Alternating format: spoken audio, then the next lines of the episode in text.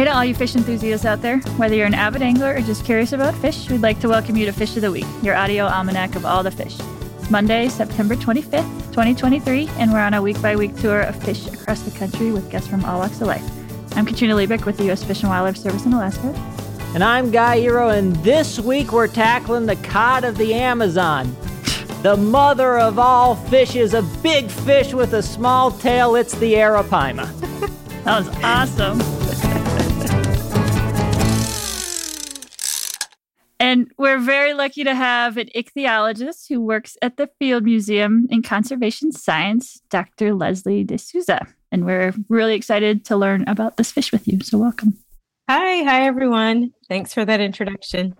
Okay, so we're talking about a megafish today. It's got some major superlatives, including being among the world's largest freshwater fishes. And I'd love if you could just help us imagine what it's like to be in the presence of this fish and what really stands out about it physically. Yeah, the first time that I was in the water with an arapaima and realized I am with a fish that's bigger than me and mm-hmm. I'm going to have to handle this fish.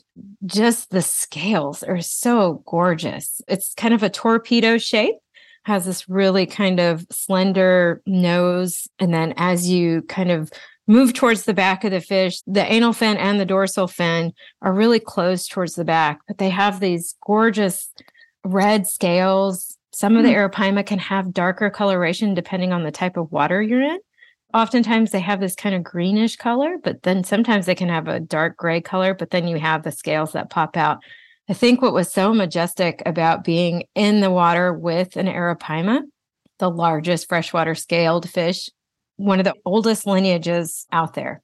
Their relatives were around with the dinosaurs. So we're talking about like wow. a really ancient fish, and you're just feeling like you're connected to something from a long, long, long time ago. And right now in that moment. Super magical.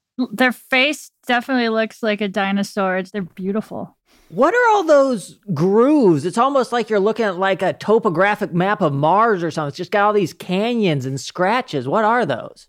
Yeah, I mean, the skull is super intricate. And one of the discoveries that happened recently is that if you look at the top of a skull, they have these depressions and there are holes in those depressions. And the first time that I was working closely with Indigenous communities, I remember one of the Indigenous leaders saying, Milk comes from those depressions and the young feed on that. And I thought, you're blowing my mind right now. You know, the Indigenous community that I was working with really helped me learn how to work with these fish, but also every aspect of living in the jungle with them. I was like, yes, I will listen to everything you say because I want to be alive. But one of those grooves it came out a couple of years ago in a paper is a milky substance that they were able to show that young feed on that. And so it is directly connected to their development. What? So, yes. It's like sort of like milk fish. I mean, it just it yes, blow your mind. Had no idea. So I want to talk a little bit more about the scales. Just what are they like? And what are they for? They kind of look like a poker chip that's about the size and the coloration of those scales.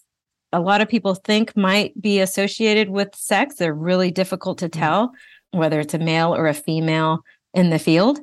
But those colorations can vary, and some of those seem attributed to water chemistry. So some of the like clearer waters have different colorations. Some of the older fish, like really big arapaima, seem yeah. to have a more brilliant red color. As the arapaima grows, and they can grow really fast over one rainy season. They're very tied to the fluctuations of the Amazon's like rainy and dry season. And so when you have a really productive and strong rainy season, fish get really big. They get really mm-hmm. fat. And arapaima can go from like two or three inches to about three feet. Whoa. And those mm-hmm. scales are growing with them over time. Yeah. Is there anything up with their tongue? I've heard the tongue's kind of interesting. Oh They're my gosh. arguing whether they counted as bony tongues or not. yes, they are bony tongue fish, and they're in the order Osteoglossiformes, and they're the family Osteoglossidae, which are the bony tongues, and that's Arapaima and Arowana. And the really cool thing about Arapaima's tongue is that local people use it for a file. Some of the communities use it for medicinal properties. They can mm-hmm. combine it with bark and make kind of a tea that helps for like intestinal worms and things like that. they're obligate air breathers, so they have to come up to take in surface oxygen to breathe. And so when they come up, it's such an impressive, loud motion where they open their mouth, they come out of the water to take in air, or if they're feeding, they like crush their prey and they use that Ooh. bony tongue oh. to help crush their prey. Ooh. All right. This is the first fish from South America that we've ever talked about. First fish from the Amazon, first fish from that continent. So, geographically, where are we speaking? Where are you finding this fish? And then what habitats are they utilizing, like where they have to be these obligate air breathers? Yeah. So, Arapaima are native to the Amazon basin and the Essequibo basin in Guyana. And something that's really cool about their range is that at the border between Brazil and Guyana, where the Essequibo River is in Guyana, is called the Rupununi Portal. It's a hydrological corridor that connects the Amazon basin with the Guiana Shield. So it's like a natural canal kind of thing? Yeah, it's well what happens is there are wetlands and savannas that become inundated during the rainy season and allow for kind of movement of Amazonian fishes into huh. the Essequibo drainage. That is really cool it's super fascinating. We could go on a whole nother show about just the interesting things about geology in terms of how river drainages have influenced diversity and evolution of fishes. But where you'll find them usually are in these oxbow lakes. They love wetlands. They love kind of these backwater habitats. You'll see them in the main river channel for sure, but they love lakes, ponds, oxbow habitat. They're typically in these anoxic areas. So, like places with low oxygen. Given their air breathing strategy, then? Yeah. So, their swim bladder has lung like tissue that allows them to take in oh, surface oxygen, which is really ideal in these habitats that are low in oxygen. Amazing. So, you mentioned with their mouth how they will crush their prey. And I've seen them in aquariums and they're just kind of like hanging there usually, but like, what are they like? What's their behavior like when they're hanging out in the water? Yeah. In the morning, hours or like early evening, you'll see them kind of moving out uh, around in the water and you'll see them close to the surface. And a lot of times you can see them because they'll come up for oxygen. So you can kind of follow them, especially if there's good visibility. During kind of like the heat of the day, they seem to be in kind of shady areas of their habitat and also like lower in the water column. They do seem to just hang out in a spot for a very long time unless they're actively feeding I remember I was at the aquarium looking at this fish, thinking about the research project that I was about to do to understand their behavior. But it wasn't until I was in the field with them that I realized, you know, how these different habitats influence kind of some of their activity as well. Mm-hmm. So some of the shallow areas, you would see them come up a little bit more often for oxygen. So adults come up less frequently. So the smaller arapaima uh, may come up every eight minutes or so. And then you could have an adult that could take up to 20 minutes or so before they come up for air. Does the frequency of surfacing have anything to do with the dissolved oxygen content of the water that they're currently in? I was seeing more of a difference between the size of the individual, like the age of the individual, not necessarily like the potential DO or dissolved oxygen in the water. So I would okay. say that it has more to do with their age and size. But also if they're actively feeding, they come up way more, the adults. They you can see them kind of moving around and then they'll come up again. If you're in a pond and you see a bunch of arapaima and you like let's say we were targeting one to catch and capture and process, we would wait like 20 minutes and know that they're going to be uh, closer to the ah. top of the water column. When you see them in a river, you don't necessarily just see them rise to take in surface oxygen. Sometimes they come up and they do a leap that looks almost like a dolphin. Mm. And then other times they come up and then they do a twist and they slap their tail onto the water. It's so gorgeous. And it's something that I never knew about Arapaima until I started spending a lot of time in habitats where they were present. You never know what it's going to look like and how gorgeous it could be. We just talked about Atlantic sturgeon leaping out of the water and yeah, just kind of the mystery around that. But that is an impressive way to see a fish when they actually come out of the water. You can see them.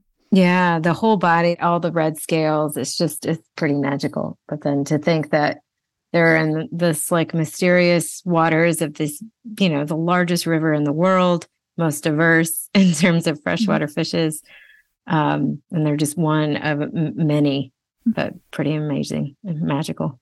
What kind of Gotcha. stuff are they eating? Like, what's their range of prey? I guess when they're small, and then as they get huge, what are they eating? And yeah, Yeah. so big. Arapaima are omnivorous, so they eat everything. Okay. So Okay. fruits and seeds, other fish, frogs, birds that might be on the bank, lizards. We've seen it all, crustaceans, and they're really good at crushing those crustaceans with those Hmm. the bony tongue. I'm surprised you haven't asked a question of what you could fit in its mouth yet. Oh, well, let's ask that question. Fish with big mouths. We're always curious what size object could they take into their mouth if they needed to? Oh my I'm talking gosh. a softball, a small watermelon, a potato, a big one. Oh, I'm t- I think a big watermelon is like what I'm picturing because I've seen them put Oh my gosh. uh, caiman in their mouth. And so it's Oh. just, yeah, it was gnarly. Pa- but- Payback for caiman's getting them. Yeah, Dang. exactly. Getting their young. Dang. but you Yeah. can kind of see their their jaws kind of extend out. So they're able to put in a lot.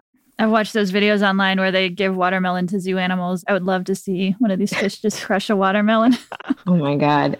I can't even Uh. imagine. But not many things can come after them. And as they get bigger, they're the apex predator of a system. And so the juveniles, of course, can be predated upon more easily, but the adults, the only thing that I've witnessed before are giant river otters. And usually oh, giant river otters, otters, man. they're They're aggressive. ferocious. hearing a lot about them lately. yeah. And caiman, so black caiman, and jaguars.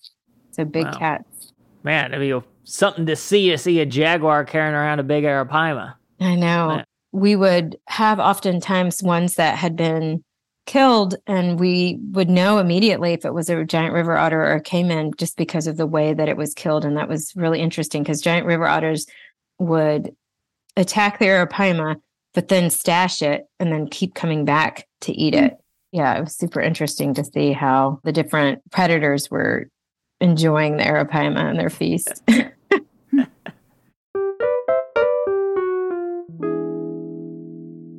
I'm kind of interested to follow up on this study you're doing, looking at their movements and how it's related to the seasonality and the flow regime. We've talked about several fish on this show that kind of require this periodic flooding for their reproduction their life history. Is that something that is important for the arapaima? Yeah, especially for many of the fishes in an Amazonian ecosystem, because everything about the ecosystem is so closely tied to the fluctuations of the river and the water, because it's a tropical ecosystem.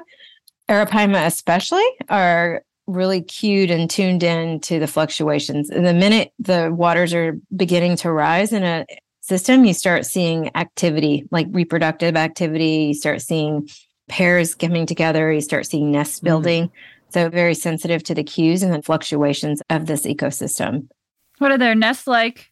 Yeah. Oh, they're so cool. If you think of their tail as like a spatula, they Ooh. use that tail to like scoop out and create this huge depression at the bottom of like a lake or a pond or an oxbow lake. And I've tripped and fallen in one. That's how I usually find them. But they're pretty big. I mean, they scoop them out and it's kind of a shallow depression, but that's where the eggs are in the nest and the males are the mouth brooders. So typically Mm. once those hatch, the males are protecting the young and the female is then guarding the nest. And feeding them milk. Feeding them milk. Yeah.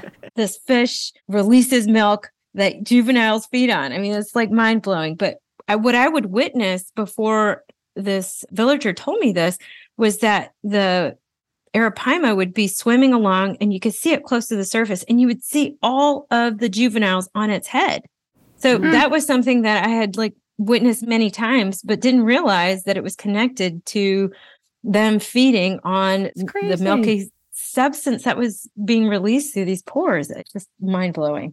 So incredible. So when the male goes up to get a gulp of air, the babies are kind of just around yep, his head. Okay. exactly. Yeah. Okay. This seems like a really kind of I don't know familiar fish in a lot of ways. We see it in aquariums here, but like, is there still like a lot of research that needs to be done about their life history? I know you've mentioned a lot of things we know already, but like, what do we not know? That that's such a great question because this is a fish that's been in trouble throughout the Amazon basin. What we think we know is that there's about five species. Three of them we probably haven't seen in a couple of decades.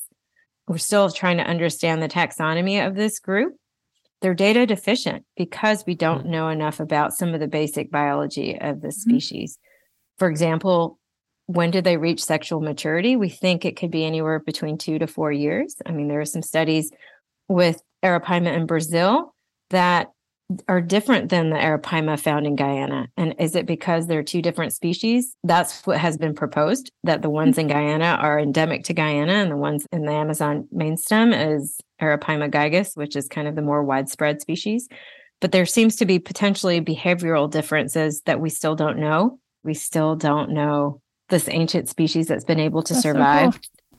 so we, we know that this fish the populations, at least at one point in recent memory, were not doing great, and maybe still aren't doing great in some places. But it doesn't share a ton of life history characteristics with, say, like sturgeon, that make it prone to overfishing and make it a conservation. For instance, it sounds like it matures pretty early. It has lots of young. It grows pretty fast. So, what has led to those declines that we've seen? I think that one big answer is habitat degradation and illegal logging that affects some of these oxbow lakes, that affect the riparian zone and some of these river ecosystems. I think that's a huge impact on this fish, as well as overfishing. If you harvest several females that are sexually mature, you're going to have a huge impact in the population. And there was a great example in Guyana because the fish populations for Arapaima had plummeted in the early 2000s.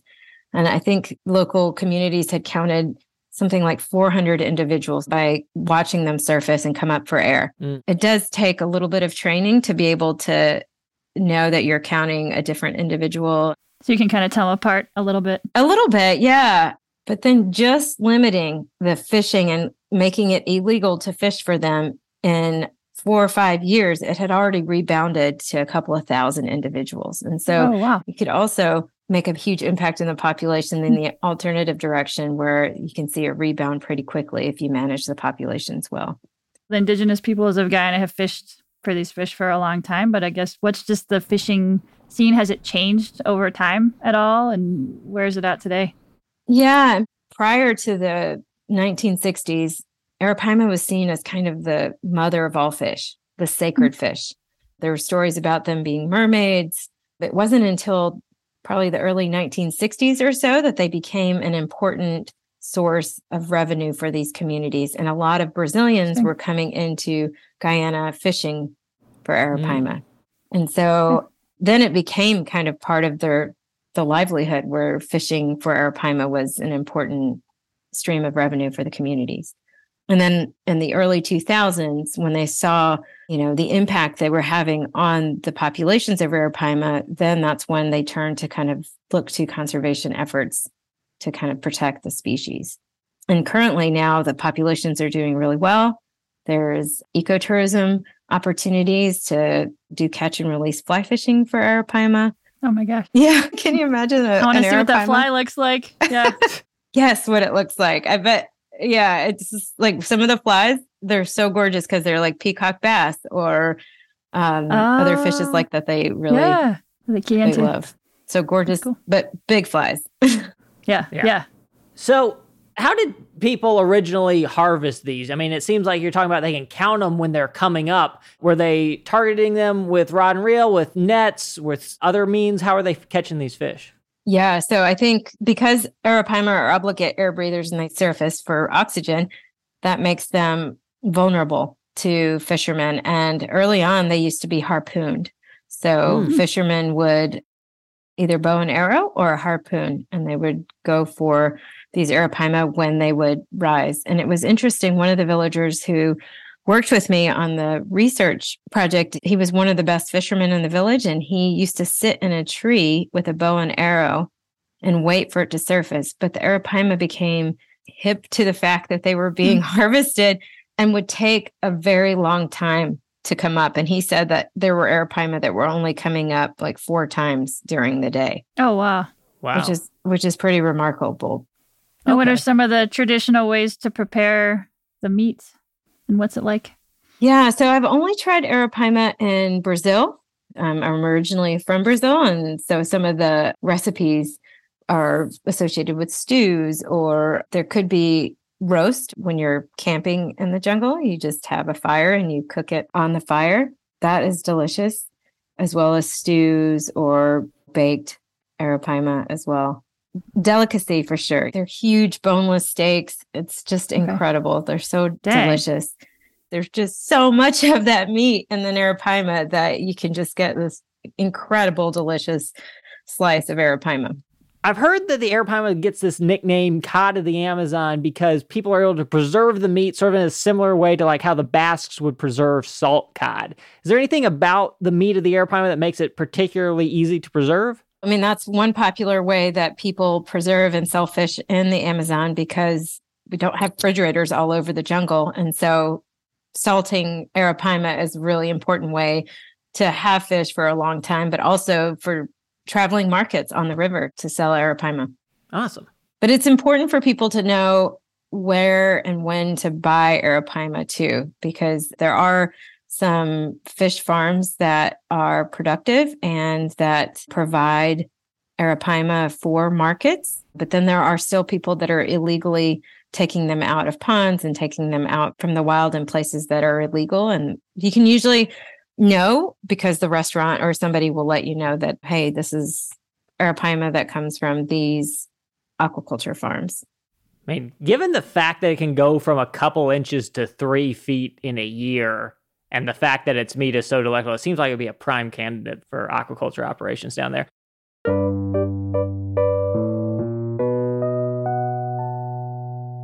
I know you've mentioned kind of fishing regulations, but what are some other tools being used to conserve these fish, both at the local level and maybe from afar? Yeah, there have been some incredible efforts throughout the Amazon basin to protect arapaima. And th- some of that is based on its community management, monitoring their ponds. And some places in the Amazon, I mean, a community can have like 50 or so ponds, a lot of different ponds with arapaima in them. And so there's been some great work to figure out how much per year they can harvest. And that funding supports the communities. The fishes either are sold commercially or feed communities. So there are a lot of efforts to monitor the populations of arapaima in these ponds, as well as monitor how many are harvested per year. And they do that based on the counts. So, like a percentage of arapaima can be harvested based on how many are there that next season. Yeah. So, how have people responded to these conservation and management actions? Are these rules that are being placed onto people by some external regulatory body, or are the folks who are using arapaima actually involved in the management process? I think there are definitely initial efforts that came from outside that are like, we have to protect the species. This is really important. They're on decline. They're important for the ecosystem. But I think seeing communities take ownership of the management of the species is what's really changing. And that's why it's working. And there are great examples throughout the Amazon where this is working really well. Okay. And I mean, you probably talk about this better than anyone, but given your like radio telemetry and stuff, but these guys are more or less sort of homebodies, right? They're not making mass migrations where it's like, okay, we conserve it here, but then like up in Iowa, you're not allowed to hunt doves, but then wintertime comes, they go down south to Missouri and people shoot them. And it's like, well, what's the point? So it seems like you can kind of do this with this species, right? Yeah, and that was what sparked that study and that beginning, like looking at their movement patterns, because this community wanted to protect the species. And they said, but what if we protect them and then in the rainy season they go somewhere else and other communities or illegal poachers come in and take them out, but they don't migrate. They do make like lateral migrations into the flooded forest and they do go up the river. But what they're looking for is shallower areas because they have their young. They're not making massive long distance migrations. They kind of stayed in a general area. And the individuals that we had tagged, I think like 85% of them came back to the exact same pond that they were in the year before. Okay. So so they are coming back to very specific areas. They are. Yeah. Wow. So one of the cool things about this study was that we were having a hard time going through the flooded forest, like in the rainy season, for these individuals, as you might expect. Like mm-hmm. it was a super like manually intensive like thing that we were trying to do. We just mm-hmm. thought that we could follow them moving out of the pond into the flooded forest and immediately would lose them pretty quickly, which is not surprising. So we did aerial telemetry and we flew over the flooded forest and it was incredible. We weren't able to get kind of the day by day, but they were coming back to the same areas. So it's it's neat that they're home bodies. That's definitely helpful for their conservation. Are there any kind of larger issues like climate change or logging where it's like bigger policy challenges? And are there any ways for people to help with those issues? I would say that one of the things that I witnessed that was really hard to see was climate change impacts on these oxbow lakes and hmm. ponds within the forest because they were drying out. And so a couple of seasons there were really intense droughts. And so Arapaima were getting stuck in these oh, ponds. They would die. We were able to go into a couple of ponds and move them out into the main channel. But I do think that climate change has a huge impact on how these ponds may look uh, depending on you know from one dry season to a next. And the local people are aware of it. They're like we're seeing dramatic changes in the climate. Rainy seasons are coming earlier or they're really extensive and long or they're barely a rainy season or barely a dry season. So very major shifts in the way that the climate has been. And that's not a problem you can solve locally yeah, it's not a problem you can solve locally. I think everybody needs to get on board and realize that we're having an impact globally and it's a, it's a, impacting these people's lives. Yeah, people's lives everywhere. These communities used to harvest arapaima for revenue. They've mm-hmm. made an alternative stream of revenue in tourism and ecotourism. And so they're these incredibly magical fish and other biodiversity from the Amazon basin is part of like the natural attraction, right, for ecotourism. And so I think supporting these small scale community led ecotourism operations is one way to contribute to conservation efforts all over the Amazon basin across mm-hmm. different species.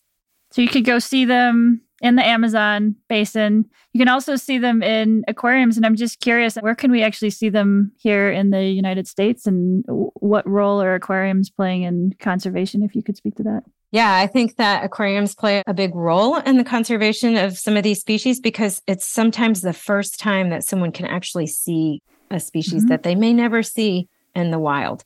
And I think that in my experience, they cared about the conservation of Arapaima and the Amazon ecosystem. And so that was a specific project that, that was well supported by the aquarium because their goal is really to connect people to these incredible species. So I know the Shedd Aquarium have Arapaima. The Tennessee Aquarium, I've been and seen Arapaima there. Several aquariums across the U.S. that that have Arapaima. They are so cool. Yeah, I would recommend seeing them in an aquarium. You just like stare at that tank, and they're just kind of hanging in the water column. They're super impressive. Well, and their eyes like roll all the way back. So I remember when I was in the mm-hmm. water and was holding one because we were getting ready to process and measure it and do the science, and then just watching their their eye just like turn up and look at me and i thought oh, oh. my god this is this is all of a sudden personal like, what like, are you oh, doing to me? doing? And i'm like i promise i'm putting you back. I'm not going to hurt you.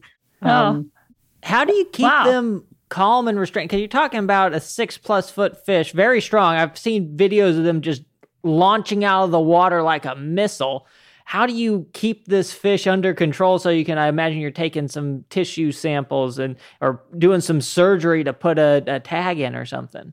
Yeah and i would go back to what i said earlier that the working closely with indigenous people who are like have intimate knowledge of a lot of the mm-hmm. biodiversity in this area and intimate knowledge of arapaima is really what led to the success of the project. So having strong people that can contain this animal but also learning a little bit about their behavior as we were capturing them. So we would wait a few minutes for them to calm down before doing the surgery. They were like, just let's give it a minute. They'll calm down. They fight for a little while, but then they'll calm down. And we're turning them mm. over to insert the radio into the inner intercoelom area. And they did. They calmed down. But it does take a couple of people holding them hmm. really tight to to keep them in place at the very beginning. But you're right, guy. They do. They like launch themselves out, and that head is a missile and it's a weapon. They will use that head and so bony and big and strong, like the power they have to be able to like use it as a weapon to protect themselves. And the most aggressive arapaima that I had ever encountered was during their reproductive period. So when you get close to their nest, yeah, they're just like, get away. I agree. I would protect my nest too.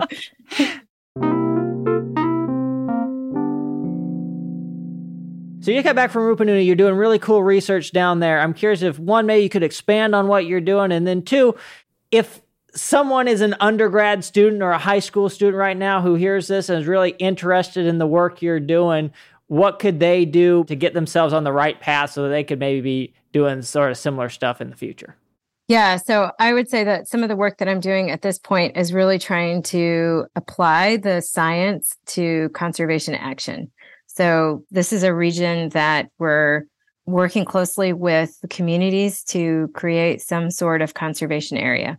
And I think communities mm-hmm. are trying to figure out what that is. It's a place that is a stronghold for the Arapaima in Guyana. So that's kind of the focus of the work right now. There is continued tagging and monitoring of the Arapaima in one of the river systems. So there's pit tagging and just continuously tagging to see how these ponds are doing in Guyana. So, in terms of a high school student or a college student that would be interested in studying this incredible fish or any of the other fishes of the world, I would say look at internship projects that might be able to give you an opportunity to experience research with an ichthyologist or um, someone getting in the field. I would also just cold reach out to somebody. If you look online and you're like, wow, this person is doing incredible work on sturgeon or arapaima or gar, or you want to learn something about their work or get experience, then I, I would say just reach out to them and email them. I've taken people to work with me in the field who just cold emailed me. So and we um, cold emailed you. We cold email people all the time, and it's always you guys are amazing the coolest, though. I'm actually a fish nerd, and I love your show. So thanks for highlighting Arapaima. Awesome.